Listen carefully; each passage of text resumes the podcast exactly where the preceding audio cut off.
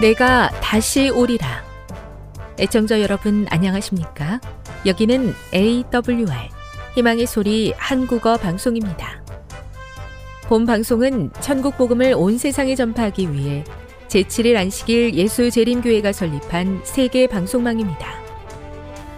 AWR 희망의 소리는 유럽, 라틴 아메리카, 아프리카, 러시아, 아시아의 방송망을 통해 전 세계에 복음을 전파하고 있습니다. AWR 아시아 희망의 소리 방송국은 한국어 방송을 매일 5시간씩 송출하고 있습니다. 희망의 소리 방송은 인터넷과 스마트폰을 통해서도 언제나 청취하실 수 있습니다. 들으실 수 있는 인터넷 주소는 awr.org입니다. 유튜브로는 awr 코리아로 검색하시면 됩니다. 이 시간 희망의 소리 한국어 방송과 함께 보람있고 유익한 시간 되시기 바랍니다. 내가 다시 오리라. 여기는 AWR 희망의 소리 한국어 방송입니다. 주파수 안내입니다. 괌에서 송출하는 우리 방송은 한국 표준시로 새벽 1시 30분에 11,955kHz로 새벽 2시 30분에 15,530kHz로 새벽 5시에 9,700kHz로 3회에 걸쳐 송출하고 있습니다. 스리랑카에서 송출하는 우리 방송은 한국 표준시로 새벽 4시에 9,765kHz로 우즈베키스탄에서는 밤 9시에 15,530kHz로 타지키스탄에서는 밤 9시에 15,515kHz로 각각 1시간씩 방송하고 있습니다. 애청자 여러분의 많은 청취 바랍니다.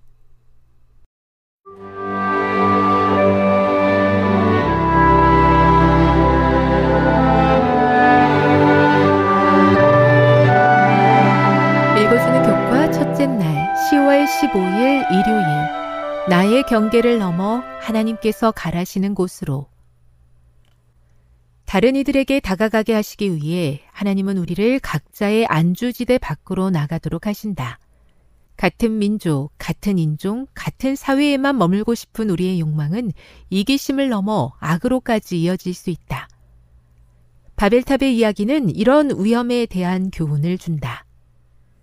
창세기 11장 1에서 9절을 읽어보라. 사람들의 의도는 무엇이었는가? 그들은 무엇을 하려고 했으며 하나님은 왜 그것을 막으셨는가? 바벨탑에 있던 사람들의 이야기는 그들이 가졌던 큰 야망을 보여준다. 그들은 세계 어디에도 존재하지 않는 기념비적인 도시와 탑을 만들어 그 탑 꼭대기를 하늘에 닿게 하여 우리 이름을 내려고 계획하고 있었다. 오늘날도 사람들은 얼마나 자주 그와 같은 일을 하려고 하는가? 정치, 예술, 사업, 심지어 종교를 통해서라도 기어이 자신의 이름을 떨치고 싶어 하는 사람들이 있다. 그들의 노력은 얼마나 허무하고 무의미한 것인가. 성경은 창세기 11장 4절에서 이 사람들이 지면에서 흩어지지 않기 위해 탑을 세우고자 했다고 말한다. 그들은 자신들의 이기적인 이유로 서로 모여 있기를 원했다. 하지만 하나님께서는 다른 계획이 있으셨다. 이 사람들은 이를 위해서도 연합했다.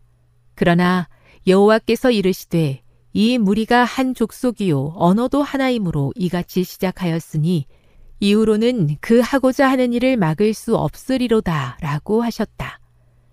사람들의 이 야심찬 계획은 실상은 악한 것이었다. 성경이 구체적으로 다 언급하지는 않지만 엘린 화이트는 그들이 다시는 물로 땅을 멸하지 않겠다는 하나님의 약속을 믿지 않았다고 말한다. 그들은 하나님의 말씀을 신뢰하기보다는 자신들의 생각을 따라 안전을 위해 탑을 건축하려고 했다.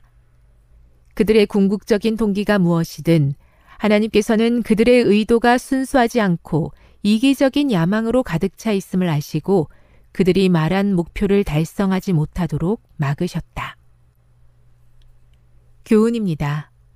사람들은 안주하기를 좋아하고 이기적인 이유로 뭉치는 경향이 있지만 하나님은 우리가 친숙하고 편안한 것을 넘어 선교의 자리로 나아가기를 원하신다. 묵상.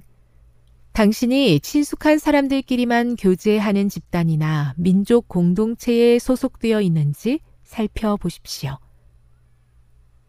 적용. 자신이 편한 사람, 인종, 민족, 국적에 속하지 않은 다른 사람들과는 어떤 방식으로 관계를 맺을 수 있겠습니까? 영감의 교훈입니다. 모여 살지 말고 구원의 광선을 확산하라. 확장하라. 넓히라. 그러나 당연히 한 장소에서 그렇게 하지는 말라. 나가라.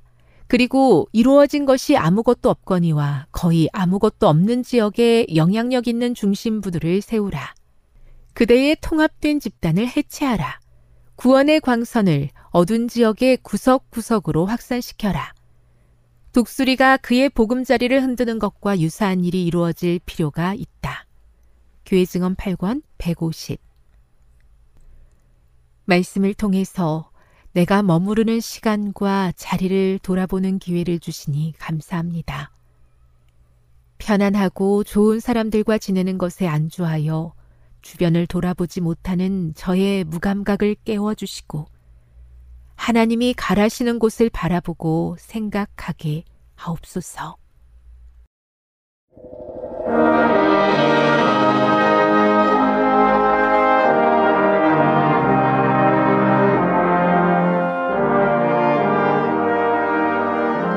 희망의 소리 청취자 여러분, 주 안에서 평안하셨습니까?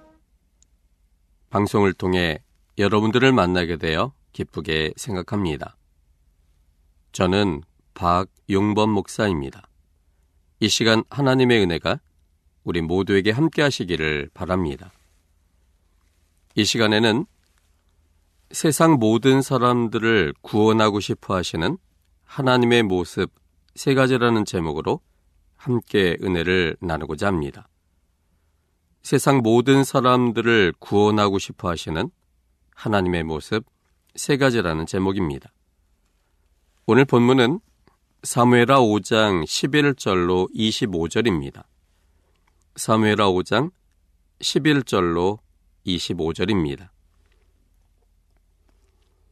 두루왕 히람이 다윗에게 사자들과 백향목과 목수와 석수를 보내매 저희가 다윗을 위하여 집을 지으니 다윗이 여호와께서 자기를 세우사 이스라엘 왕을 삼으신 것과 그 백성 이스라엘을 위하여 그 나라를 높이신 것을 아니라. 다윗이 헤브론에서 올라온 후에 예루살렘에서 처첩들을 더 취하였으므로 아들과 딸들이 또 다윗에게서 나니 예루살렘에서 그에게서 난 자의 이름은 삼무아와 소밥과 나단과 솔로몬과 이팔과 엘리수아와 네벡과 야비아와 엘리사마와 엘라다와 엘리벨렛이었더라. 이스라엘이 다윗에게 기름을 부어 이스라엘 왕을 삼았다 함을 블레셋 사람이 듣고 다윗을 찾으러 다 올라오매 다윗이 듣고 요회초로 나가니라. 블레셋 사람이 이미 이르러 르바임 골짜기에 편만한지라. 다윗이 여호와께 물어 가로되 내가 블레셋 사람에게로 올라가리까 여호와께서 저희를 내 손에 붙이시겠나이까 여호와께서 다윗에게 말씀하시되 올라가라 내가 단정코 블레셋 사람을 내 손에 붙이리라 하신지라. 다윗이 바알브라심에 이르러 거기서 저희를 치고 가로되 여호와께서 물을 흩음같이 내 앞에서 내 대적을 흩으셨다 하므로 그곳 이름을 바알 브라심이라 칭하니라. 거기서 블레셋 사람들이 그 우상을 버렸으므로 다윗과 그 종자들이 치우니라. 블레셋 사람이 다시 올라와서 르바임 골짜기에 편만한지라. 다윗이 여호와께 묻자운데 가라사대 올라가지 말고 저희 뒤로 돌아서 뽕나무 숲을 맞은편에서 저희를 엄습하되 뽕나무 꼭대기에서 걸음 걷는 소리가 들리거든 곧 동작하라. 그때 여호와가 내 앞서 나가서 블레셋 군대를 치리라 하신지라. 이에 다윗이 여호와의 명대로 행하여 블레셋 사람을 쳐서 게바에서 게셀까지 이르니라. 하나님께 대한 오해가 이 세상의 어두운 그림자를 들이웁니다.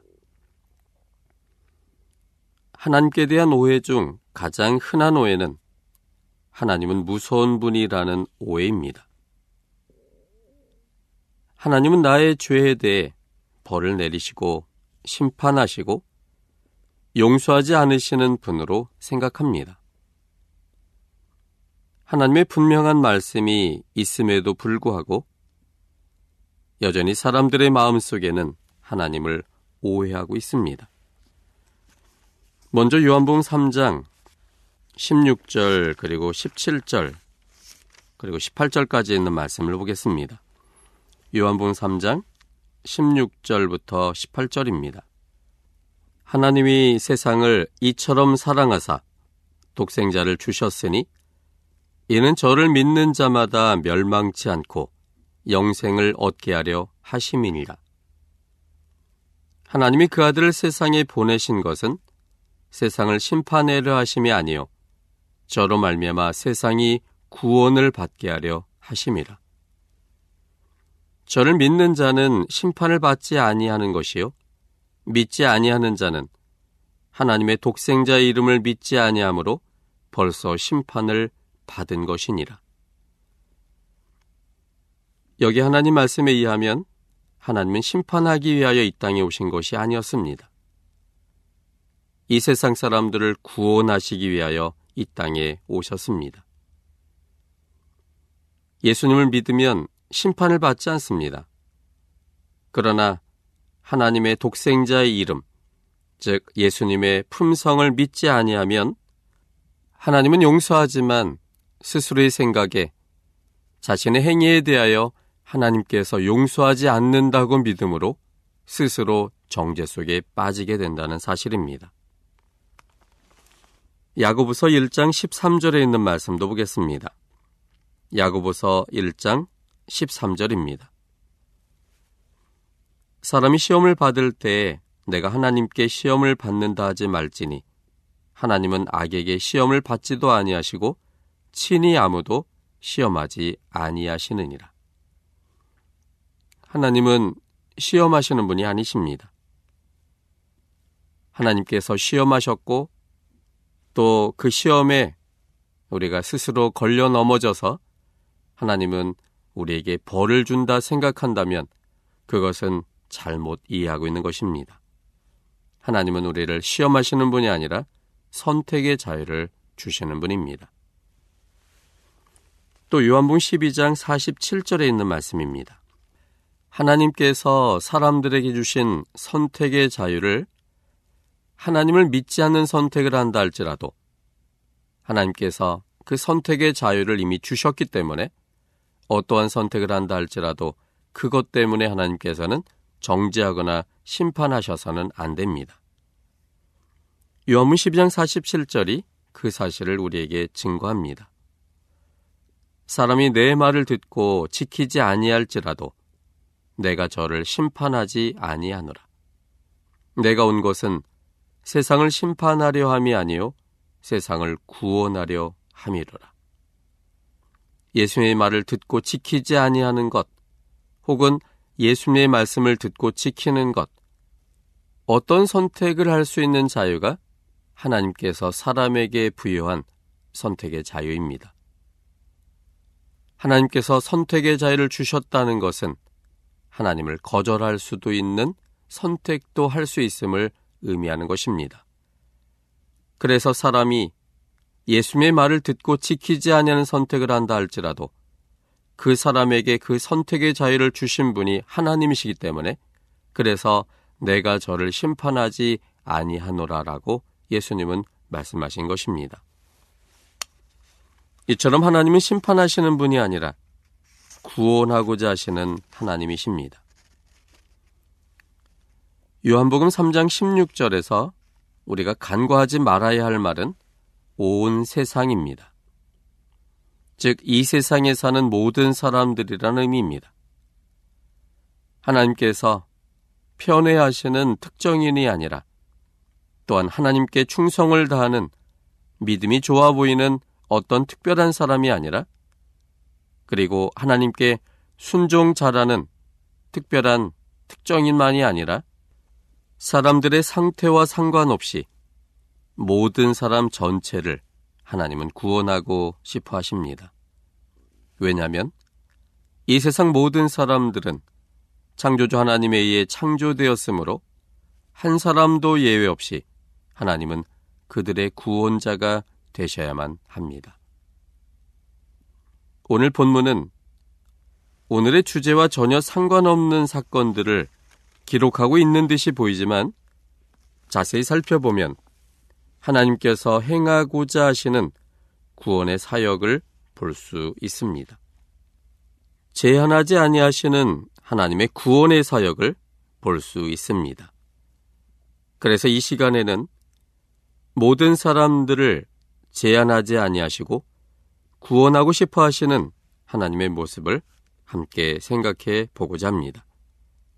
첫째는 하나님은 하나님의 백성들을 세상의 빛으로 사용하셔서 세상 모든 사람들을 구원하고 싶어 하십니다. 본문은 11절 그리고 12절입니다. 사메라 5장 11절 12절 두로왕 히람이 다윗에게 사자들과 백향목과 목수와 석수를 보내매 저희가 다윗을 위하여 집을 지으니 다윗이 여호와께서 자기를 세우사 이스라엘 왕을 삼으신 것과 그 백성 이스라엘을 위하여 그 나라를 높이신 것을 아니라. 본문은 이방 나라인 두로왕 히람이 스스로 다윗을 위해 그 집을 지어주기 위해 사자들과 백향목과 목수와 석수를 보내어 다윗의 궁전을 지어준 이야기를 뜬금없이 적고 있습니다. 다윗이 두루 왕에게 요청한 것도 아니고 이제 갓 탄생한 이스라엘이 통합왕으로서 제대로 나라의 면모도 갖추지 못한 상태에서 이방 나라에서 자청하여 다윗 궁전을 지어준 사건이 예사롭게 보이지 않습니다. 국가와 국가 간의 관계는 철저히 실익을 바탕으로 형성됩니다. 우리나라에 도움이 될 만한 나라라고 생각할 때에 관계가 시작되지 전혀 도움이 되지도 않는데 적선하는 셈 치는 행위는 국가 간에는 절대 일어날 수가 없습니다. 자국의 이익이 침해가 되면 돌변하는 것이 국가 간의 관계입니다. 그래서 두루왕 히라미 처사가 예사롭게 보이지가 않습니다. 기술자도 동원하고 좋은 재료들도 동원해서 처음부터 끝까지 모든 것을 완벽히 두루가 주도적으로 멋진 궁전을 완공하였습니다. 그렇다면 왜 두루왕 히람은 보통의 상식을 넘어서는 오히려 과잉 칭절 내지는 아부처럼 보이는 일을 행한 것일까요? 이 질문에 대한 한 가지 힌트가 12절에 있습니다. 여호와께서 자기를 세우사 이스라엘 왕을 삼으신 것과 그 백성 이스라엘을 위하여 그 나라를 높이셨습니다. 이제 간 만들어진 다윗 왕국이었지만 하나님께서 하나님을 선택한 다윗과 함께 계셔서 그 나라의 위상이 점점 커지고 높아지게 된 이유 때문에 같은 왕으로서 다윗에 대해서 배울 점이 많은 훌륭한 왕으로 인식하게 되었고 다윗을 위해서라면 무엇이라도 해주고 싶은 마음이 두루왕 히람에게 충만하였습니다. 이런 추측은 열왕기상 5장 1절과 열왕기상 5장 5절로 12절에 있는 기록을 통해서도 확인할 수 있습니다. 함께 좀 살펴보겠습니다. 열왕기상 5장 1절입니다. 솔로몬이 기름 부음을 받고 그 부친을 이어 왕이 되었다함을 두루왕 히람이 듣고 그 신복을 솔로몬에게 보내었으니 이는 히람이 평일에 다윗을 사랑하였습니다. 그리고 열왕기상 5장 5절로 12절에 있는 말씀입니다. 여호와께서 내 부친 다윗에게 하신 말씀에 내가 너를 이어 내 위에 오르게 할 내 아들 그가 내 이름을 위하여 전을 건축하리라 하신 대로 내가 내 하나님 여호와의 이름을 위하여 전을 건축하려 하오니 당신은 영을 내려 나를 위하여 레바논에서 백향목을 베어내게 하소서. 나의 종과 당신의 종이 함께할 것이요. 또 내가 당신의 모든 말씀대로 당신의 종의 삭슬 당신에게 붙이리이다. 당신도 알거니와 우리 중에는 시돈 사람처럼 벌목을 잘하는 자가 없나이다.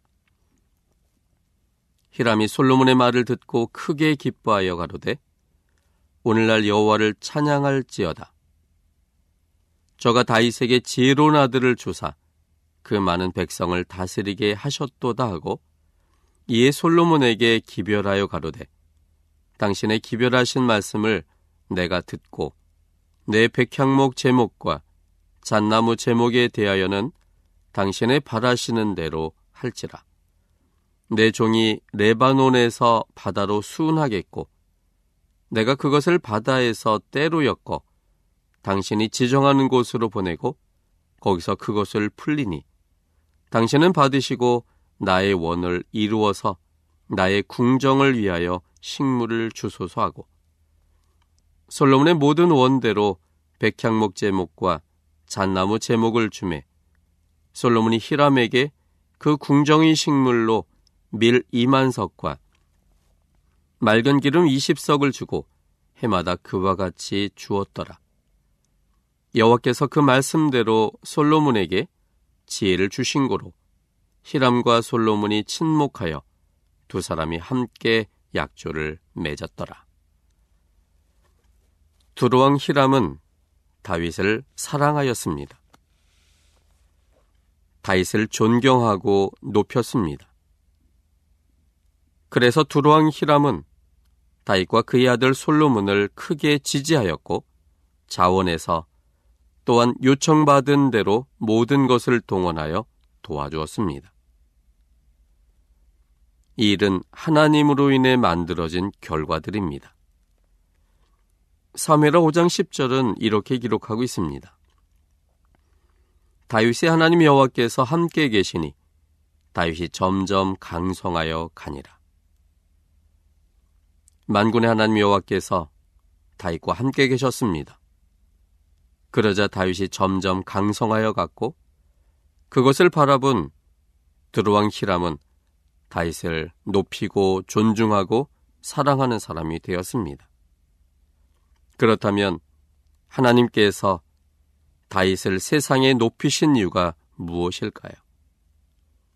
그것은 다윗을 세상의 빛으로 높이 들어서 그 빛을 통해서 생명의 빛이 모든 사람들에게 비치기를 원하셨기 때문입니다.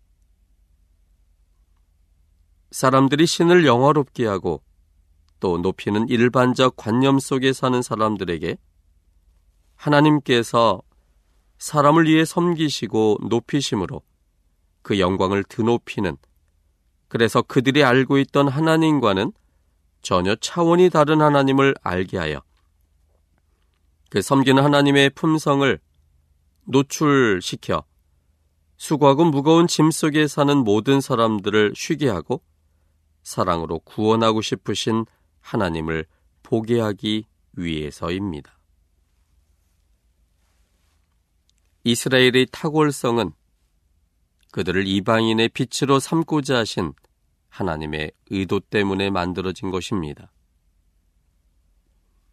이스라엘의 탁월성을 모든 사람들에게 드러내므로 이스라엘을 탁월케 하신 창조주 하나님을 바라보게 하여 창조주 하나님의 아름다우심을 받아들여 그들 모두에게 구원을 주고 싶은 하나님의 의도가 그곳에 담겨 있습니다.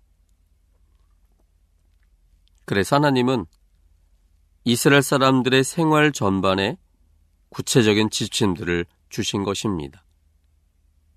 의식주에 관한 규례들, 또 여러 사람들 간의 관계 속에 있을 때 충돌로 인한 그 문제를 해결할 수 있는 여러 가지 각종 법규들, 종교적 여러 가지 의식들, 이 모든 것들은 그것을 바라보게 될 이방 사람들이 그 관계 속에 있는 탁월성을 깨닫게 되므로 그러한 탁월성을 주신 이스라엘의 하나님을 바라보므로 그들 모두가 하나님의 놀라운 사랑의 모습들과 또 하나님이 사람들의 행복을 위해 모든 것을 준비하시는 아버지임을 알게 하셔서 그 모든 사람들이 하나님을 창조주로 선택하여 구원 속에 있게 하기 위한 도구들로 사용하기 위해서였습니다. 이 모든 것들이 세상의 모든 사람들과 구별되게 만든 탁월한 것들이어서 우러러 볼 만한 그리고 본받고 싶어 할 만한 것들이었습니다. 이런 탁월성으로 인해서 하나님은 이 세상에 생명의 빛을 사람들에게 전하고자 하신 것입니다. 열왕기상 10장 1절로 10절에는 이 솔로몬의 탁월성을 통해 또 새로운 빛을 발견한 스바 여왕에 대한 이야기를 다루고 있습니다.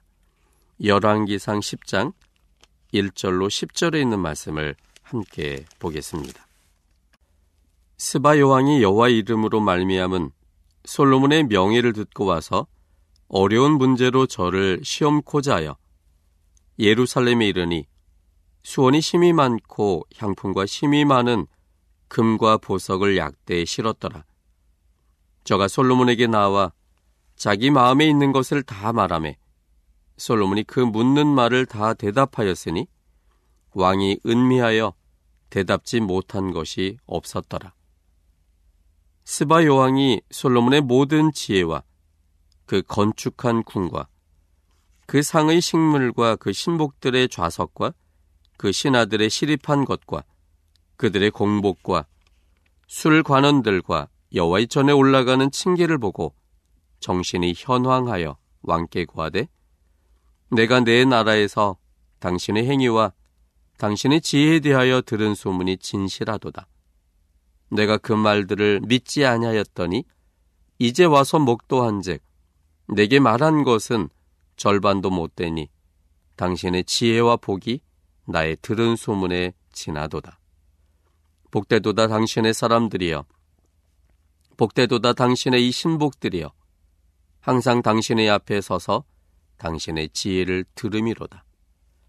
당신의 하나님 여호와를 송축할지로다.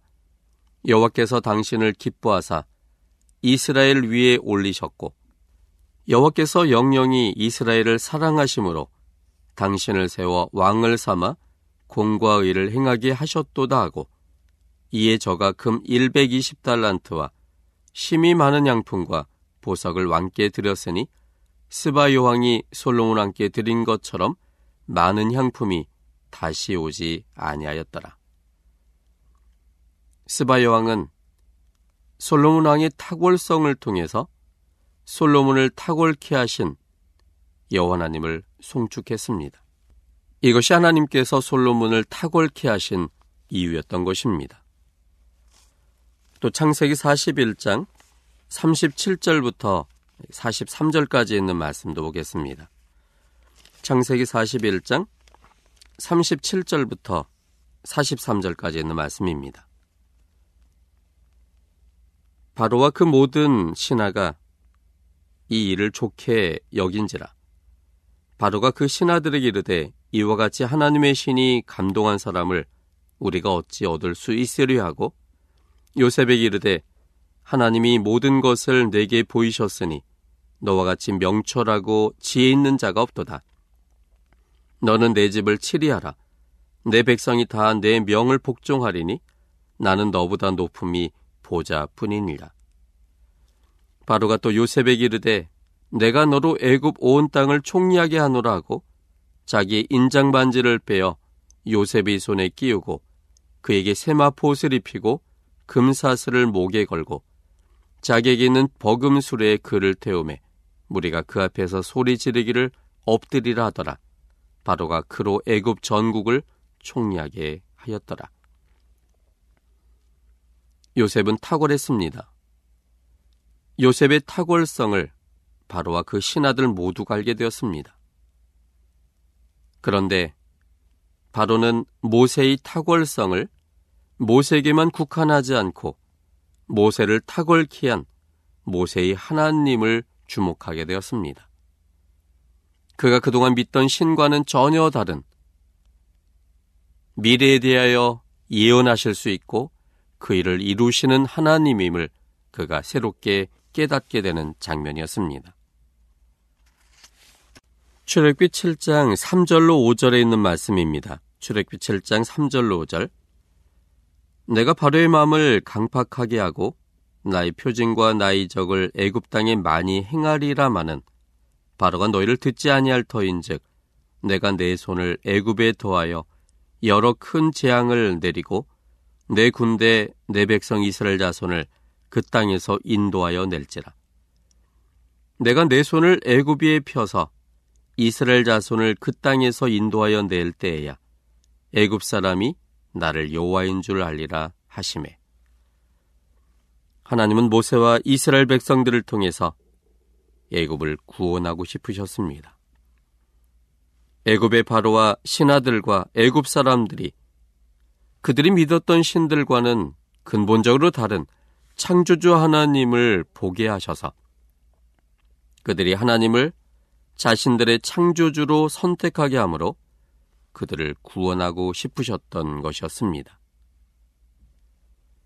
다니엘 3장에 있는 이 다니엘의 세 친구들을 통해서도 하나님은 바벨론 왕 느부갓네살과 바벨론 사람들을 구원하고 싶으셨기 때문에 다니엘의 세 친구들이 온 사람들의 주목을 받게 하신 겁니다. 그들이 갖고 있던 하나님께 대한 확실한 믿음이 하나님을 주목하게 하는 그러한 도구가 되었기 때문이었습니다. 단에서 6장에서 다니엘을 통해서 하나님은 페르시아를 구원하고 싶으셨습니다. 사자 입을 봉하실 수 있는 하나님, 그 하나님은 창조주 하나님이셨고 그 하나님의 놀라운 사역이 이 다니엘을 통해 드러나게 되므로 하나님은 페르시아의 왕과 모든 백성들이 다니엘의 하나님을 바라보게 함으로 구원 속에 있게 되기를 원하셨던 것입니다. 재림교회 탁월한 빛을 주시고 진리를 주시고 하나님의 품성을 드러내신 이유가 무엇입니까? 하나님은 우리를 세상의 빛으로 사용하셔서 세상 모든 사람들을 구원하고 싶으시기 때문입니다.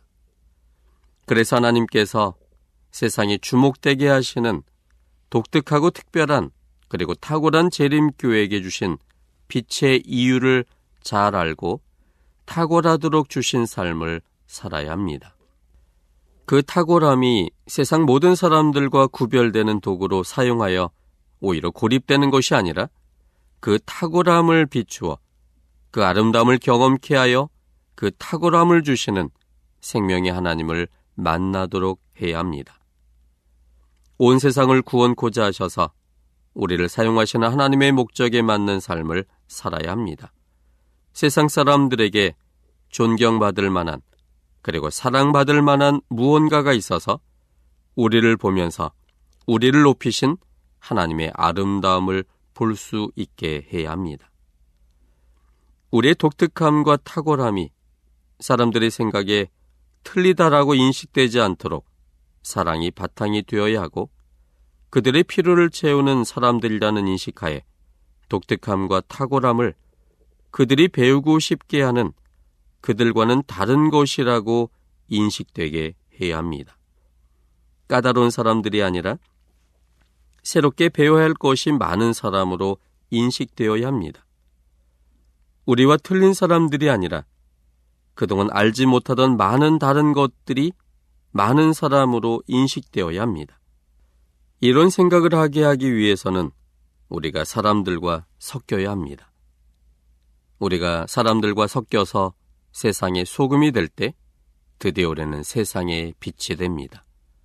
사랑으로 그들의 필요를 채워주려고 노력할 때 세상의 빛이 되어 우리 행실을 보고 사람들은 하나님의 품성을 보게 될 것입니다. 지금 여러분께서는 AWR 희망의 소리 한국어 방송을 듣고 계십니다.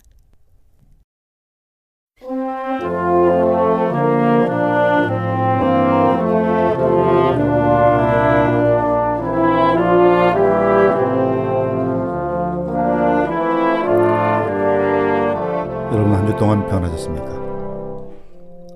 하나님의 샬롬이 임하길 기원합니다. 한국연합회 성경연구소장 임봉경 목사입니다.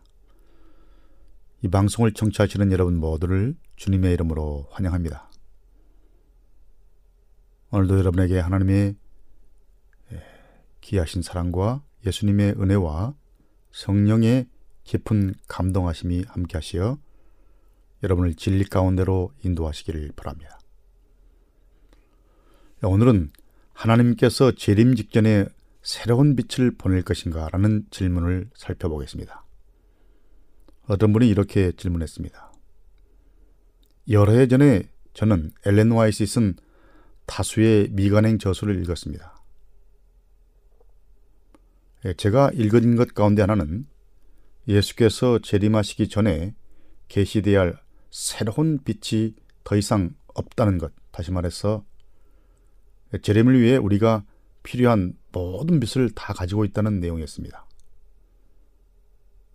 그런데 지금 새로운 빛이 계시되고 있는 중이며 교회가 어떤 것들을 해석하는 방식은 뭔가 잘못이 있고 따라서 지금은 새로운 빛을 통하여 우리가 전에는 볼 수 없었던 것들을 볼 수 있다고 생각하는 재림교인 친구를 알고 있습니다. 이는 그는 지금 우리에게는 성경에 관한 새로운 빛이 필요하다고 믿는데요. 그 이유는 시대에 맞는 빛을 가지지 않아 예수의 초림에 대해 잘못을 범한 과거 이스라엘 백성과 같은 처지에 우리가 있기 때문이라는 것입니다. 에, 자, 이 질문자의 말이 부분적으로는 맞습니다.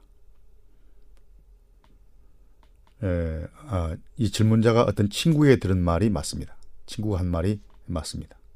부분적으로 다 에, 구체적으로 다 맞는 것은 아니지만 기본 골자는 맞습니다. 자, 에, 우리는 재림 전에 새로운 빛이 전혀 계시되지 않을 것이라는 식으로 엘렌 와이시 말한 진술을 찾기 어렵습니다. 근데 사실 그녀는 새로운 빛을 가졌 에, 우리가 새로운 빛을 발견할 가능성을 늘 열어두었습니다. 평생 그녀는 새로운 빛을 가졌다고 주장하는 사람을 누구도 물리치지 않고 다만 그들에게 그 새로운 빛을 어떻게 다룰지를 권면했습니다. 그녀는 그것을 형제들에게 가져가 공개하고 거기서 어떤 중요한 의미를 보는지를 결정하라고 권면했습니다. 만약 형제들이 에, 대단히 중요한 진리라고 그렇게 인정하면 그것을 알릴 추가적인 기회를 갖도록 하라고 또 했습니다. 교회증은 5억 원 293쪽들을 보면 어떤 형제가 새로운 빛을 받았을 때 어떻게 할지 절차를 말하고 있습니다. 새로운 빛을 받았다고 무조건 전하는 것이 아니라 공개하고 또 여러 형제들에게 고하고 또 조사하고 검토하고 성경적으로 맞는지를 검토해서 아 그렇다라고 하면 서서히 그 새로운 빛을 알리라는 것입니다. 그러나 여기서 새 빛이라는 말은 성경과 상관없는 새로운 전혀 새로운 빛이 아니라 이미 이미 주어진 진리를 성경에 주어진 진리를 더 밝게 옳게 깊게 넓게 이해하는 것을 말하는 것입니다.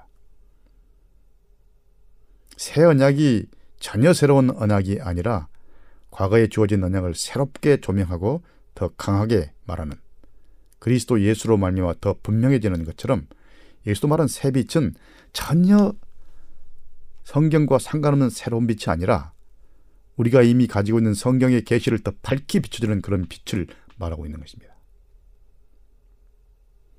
자, 예, 엘렌 화이트는 이렇게 진술하고 있습니다. Counsels to Writers and Editors라는 책이 있는데요. 번역이 안 됐죠. 이 책은 에, 저자와 편집자에게 보내는 권면 이런 책입니다. 33쪽에 보면 이렇게 말했습니다. 우리가 진리를 갖고 있는 것은 엄연한 사실이며 따라서 흔들릴 수 없는 우리의 입장을 끈기 있게 붙들어야 한다. 하지만 우리는 하나님께서 보내실 수 있는 새로운 빛을 의심의 눈으로 바라보서는 안 된다.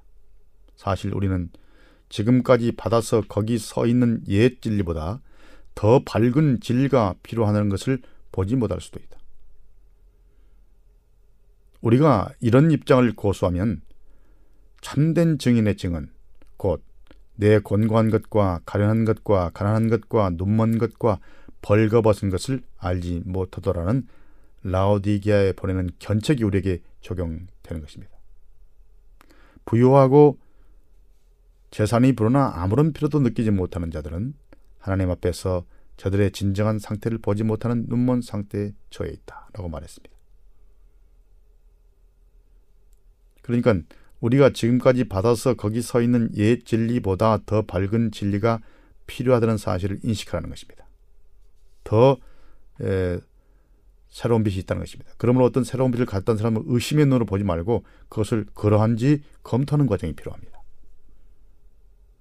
드러나야 할 진리가 더 이상 없다거나 성경에 대해 에, 우리가 내린 모든 해석에 전혀 오류가 없다는 입장을 취하는 자는 아무도 정당화될 수 없다. 같은 책에서 계속해서 말합니다. 우리 백성들이 여러 해 동안 어떤 교리를 진리로 지지해 왔다는 사실이 우리의 그 이해가 무료하다는 증거는 아니다. 세월이 오류를 진리로 만들지 못할 것이고 따라서 진리는 공평무사한 것이다. 면밀한 연구가 교리의 어떤 부분을 잃도록 하지 않을 것이다. 다시 말하면 무슨 뜻입니까? 우리가 어떤 교리를 100년 동안, 200년 동안, 이렇게 오랫동안 견지해왔다고 그것이 진리라는 것은 아니라는 것입니다. 아무리 오랫동안 간직해온 교리라도 그것이 잘못된 것이라면 바꾸라는 것입니다. 중세 천년 동안 가르쳐온 어떤 교리라도 그것이 성경에 맞지 않으면 바꿔야 됩니다. 우리가 그런 것을 위해서 연구가 필요하다는 것인데 저는 그런 철저한 연구가 우리의 어떤 교리의 진리의 어떤 부분을 잃도록 하지 않을 것이라는 것입니다. 하나님께서 우리를 인도해서 철저한 연구를 통해서 더 깊은 진리 가운데로 우리를 인도하실 것이라는 것입니다. 사실 진리 이해와 교리가 발전되는 것을 막는 근본적인 예, 예, 이유는 우리의 인간의 연약성, 제한성, 또 근시안성 때문입니다. 예, 우리는 특정 시기에 하나님께서 우리에게 말하고자 하는 것을 모두 다 깨달을 수는 없습니다. 예를 들어 예수께서 돌아가시기 전날 밤 그의 제자들에게 내가 너에게 이것을 이룰 것이 많으나 지금은 너희가 감당치 못하리라고 라고 말씀하신 이유가 바로 그 때문입니다. 하나님께서는 적절한 시기와 시대에 또 상황에서 우리가 인간들이 이해할 수 있는 빛을 예, 점차적으로 주어 주시는 것입니다. 화인 여사는 우리가 언제나 새로운 빛에 대해 마음을 열어둬야 한다고 말했지만 이렇게 또한 경고도 했습니다. 무조건 세부시라고 다 맞는가 아니라는 것입니다. 교회 증은 5권 295쪽입니다. 사탄은 하나님의 남은 백성들을 세상에 다가오고 있는 전반적인 폐멸에 몰아넣고자 한다. 그리스도의 오심이 가까울수록 그들을 정복하기 위한 사탄의 활동은 한층 더 확고하고 결정적인 것이 될 것이다. 옛 지계표에 대한 믿음을 흔드는 것이 그들의 경향이 될 것이다. 그들의 가르침은 하나님의 말씀의 시험을 견디지 못할 것이지만 영혼들은 속임을 당할 것이다. 라고 경고하고 있습니다. 마지막 시대에 어떤 사람들이 새로운 빛이나 새로운 계시를 받았다고 고언할 것인데 그들이 그러면서 옛날 우리가 받았던 과거의 그 진리를 또 그 지계표에 대한 믿음을 흔드는 사람들이 일어날 것이라고 말했습니다. 그러면 그것은 새빛이라 할지라도 잘못된 것인가 것입니다. 모든 새빛이라고 우리가 받으라는 말은 아니라는 것이죠. 새빛이 참 성경의 진리에 진리의 성경에 참으로 맞는지를 검증하라는 것입니다. 새 빛이 성경에 제시된 옛 지계표를 바꾸지 못할 것입니다. 따라서 새 빛이 모두 바른 것이 아닐 수도 있으니 주의하라고 경고하였습니다. 그러면 이제 이런 새로운 빛을 받기 위해 어떻게 하는가는 질문을 보겠습니다. 우리가 새로운 빛을 받기 위해 어떻게 할까요? 엘렌 와이스의 제어술 가운데 우리가 이미 받은 빛대로 살지 않으면 새로운 빛을 받지 못할 것이라는 식으로 말한 내용이 있는지요? 이렇게 물었습니다. 당연히 있습니다. 이런 질문과 관련된 주제와 비슷한 내용을 담고 있는 여러 가지 진술이 있습니다. 잘 들어보시기 바랍니다. 예, 교회 증은 5권 369쪽입니다. 의무를 즐겨 않은 그리스도인은 할 수 있는 한 힘을 다하여 힘을 더 얻기 위하여 하나님을 바라봐야 한다. 그분께서는 철저한 남녀들의 노고를 통하여 일하시고 그들이 할 수 없는 일도 하실 것이다. 그들이 이미 받은 것을 사용할 때 새빛과 능력이 주어질 것이다. 그들이 무언가 성취된 것을 보게 되면 새 열심과 열정이 교회를 고무시킬 것이다. 이렇게 말했습니다. 이미 받은 빛을 사용하지 않으면 사용하지 않는 자들에게는 새로운 빛과 능력이 주어지지 않는다는 것을 반대로 말하고 있습니다. 그러니까 새로운 이미 받은 것을 사용할 때 새 빛과 능력이 주어질 것이라고 말하는 것이요. 교회증은 5권 486쪽입니다. 표대를 향하여 그리스도 예수 안에서 하나님이 위에서 부르신 부름의 상을 위하여 쫓아가지 못하는데 그대의 위험이 도사리고 있다. 주님께서 그대에게 빛을 주셨는가? 그렇다면 그대는 그 빛에 대해 책임이 있는데 단순히 그 빗줄기가 그대에게 비치고 있을 동안뿐 아니라 그 빛이 과거에 그대에게 계시해 준 모든 것에 대해서도 책임이다. 그대는 그대의 의지를 날마다 하나님께 굴복시켜야 한다. 그들은 빛 가운데서 걸어가며 더 많은 빛을 기대해야 한다. 사랑하는 구주에게서 나오는 빛은 더욱 밝게 빛나고 도덕적 흑암 중에서 더욱 분명할 빛을 발해야 하며 대낮이 되기까지 점점 더 광도를 더해 가야 한다고 말하고 있습니다. 진리의 빛을 받을 뿐 아니라 또 빛 가운데 살고 또 빛을 구할 뿐 아니라 점점점 그 빛의 강도가 더해져 가야 한다고 말하고 있습니다. 예, 교회증은 1권 406쪽 407쪽입니다. 어떤 사람들에게는 그들의 참된 상태가 숨겨져 있는 것 같다. 그들은 진리를 보지만 진리의 가치와 그 요구를 깨닫지 못한다. 그들은 진리를 듣지만 그들의 생애가 진리와 일치되지 않기 때문에 그것을 완전히 이해하지 못한다. 그러므로 그들은 진리를 순종함으로 얻는 성화를 경험하지 못하고 있다. 그런데도 이들은 하나님의 은총의 증거인 낮의 구름 기둥과 밤의 불 기둥이 그들 앞에서 인도하고 있는 것처럼 생각하면서 태연 자약하며 만족해 한다. 그들은 하나님을 안다고 공언하지만 행위로는 그분을 부인한다. 그들은 하나님의 택함을 받은 특별한 백성이라고 생각하지만 끝까지 구원하시는 그분의 임재와 능력은 그들 가운데 거의 나타나지 않는다. 그런 자들의 어둠이 얼마나 짙은가. 그러나 그들은 그것을 깨닫지 못한다. 빛이 비치지만 그들은 그것을 깨닫지 못한다. 하나님께 죄를 범하고 있으면서도 자신이 옳고 하나님께서 자신의 행위를 간합해 주신다고 믿게 하는 기만보다 더 큰 기만으로 인간을 속일 길은 없다. 그들은 경건의 모양을 경건의 정신과 능력으로 오해한다. 그들은 가련하고 가난하고 눈물고 벌거벗고 모든 것이 공피발만 부유하다고 생각한다. 자, 이 진술은 주어진 빛을 깨닫지도 실천하지 않기 때문에 그 빛을 더 깨닫지도 이해하지도 못하면서 흑암 가운데 있으며 또 구원하시는 능력이 나타나지 않는다고 말합니다. 주어진 빛을 에, 삶에 실천할 때 그 진리를 깨닫고 또 이해하고 또 결국 구원하는 능력도 나타나고 또 새로운 빛이 주어질 수 있을 것입니다. 마지막으로 교회정은 5권 705쪽입니다. 사람들이 말과 행동으로 하나님과 조화를 이루고자 노력하지 않을 때는 언제나 그들이 어느 정도 배웠던 상관없이 성경을 이해하는 데 실수하기 쉬우므로 그들의 설명에 신뢰를 두는 것은 안전하지 못하다. 우리가 진정으로 하나님의 뜻을 행하고자 노력하면 하나님께서는 그분의 말씀의 교훈을 취하셔서 생애의 원칙을 삼게 하시고 그것들을 신비에 기록해 주신다. 이미 받은 빛을 따르고 있는 자들만이 더 많이 성령의 조명을 받고자 바랄 수 있다. 이 사실은 그리스도의 말씀에 분명히 언급되어 있다.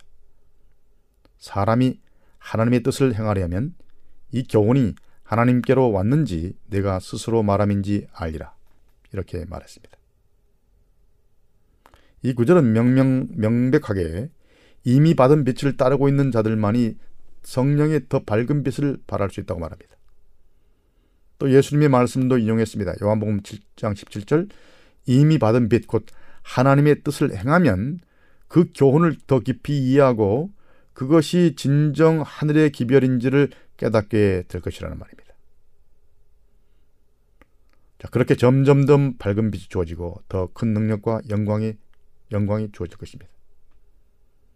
그러므로 엘렌 와이스는 에, 이미 주어진 빛 가운데 성실하게 살 때 그 빛을 더 참되고 깊이 이해할 뿐 아니라 더 점점 새로운 빛 가운데로 들어가고 또 능력이 주어지고 에, 계속해서 놀라운 역사를 경험하게 될 것이라고 말하고 있습니다. 그러므로 여러분의 마음을 열어두고 더 깊은 진리의 이해 가운데로 갈 수 있는 성령의 조명과 더 밝은 빛, 새로운 빛을 바라고 또 구하시기를 바랍니다. 그렇게 하면 하나님께서 여러분에게 큰 영광 가운데로 영광의 진리 가운데로 여러분을 인도하시어 큰 능력의 소유자가 되도록 하실 것입니다. 자, 오늘은 여기까지 하겠습니다. 잘 들어주셔서 감사합니다. 그럼 다음 시간까지 여러분 평안한 가운데 안녕히 계십시오. 감사합니다.